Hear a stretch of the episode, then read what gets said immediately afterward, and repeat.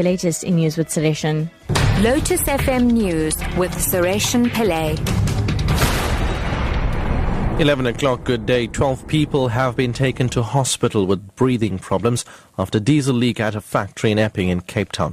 ER24 spokesperson Chitra Bodasing says the incident is being investigated. It is understood diesel spilled from a boiler and workers were affected by the fumes. When ER24 paramedics, fire and rescue services, as well as other services arrived on scene, they found patients outside the factory. The patients were assessed and treated and transported to various hospitals for further medical care. 72 people are now known to have died in a fire at a factory in the Philippines. Police officials in the capital, Manila, say the fire started when sparks from welding work ignited flammable chemicals near the entrance of the factory, operated by Kentex Manufacturing, which produces rubber flip-flops and sandals. Firefighters who were battling the blaze yesterday found no survivors after bringing it under control.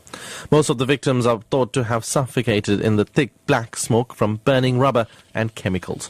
Relatives of one of the factory workers have gathered at the site searching for their loved ones. One of the people, Dionisio Kidido, says he cannot find his daughter. I was hoping that if I saw the body, I would be able to recognize her. But when I saw the remains, I couldn't. No parent could recognize their child from these burnt skeletons. A boat carrying more than 350 migrants, which has been stranded for the past week in the Andaman Sea, is now in Thai waters, awaiting assistance from the Navy. People on the boat say it was abandoned by its crew and had its engine disabled. The BBC's Jonathan Head reports.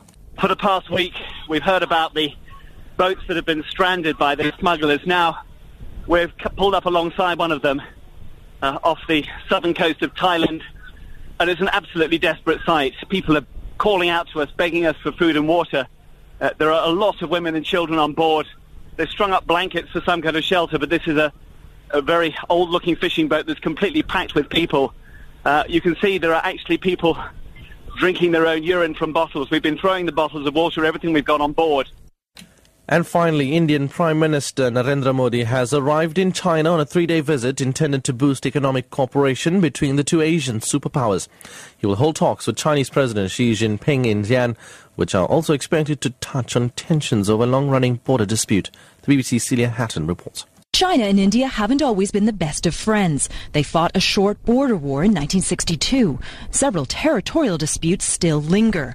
But a three-day visit by Indian Prime Minister Narendra Modi to China aims to refocus that relationship on trade.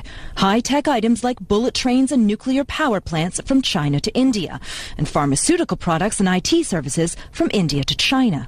Mr. Modi will also push for greater Chinese investment in his country's crumbling infrastructure. Top story at 11 o'clock. 12 people have been taken to hospital with breathing problems after a diesel leak at a factory in Epping in Cape Town. I'm Suresh Pillay. I'll be back at 12 o'clock.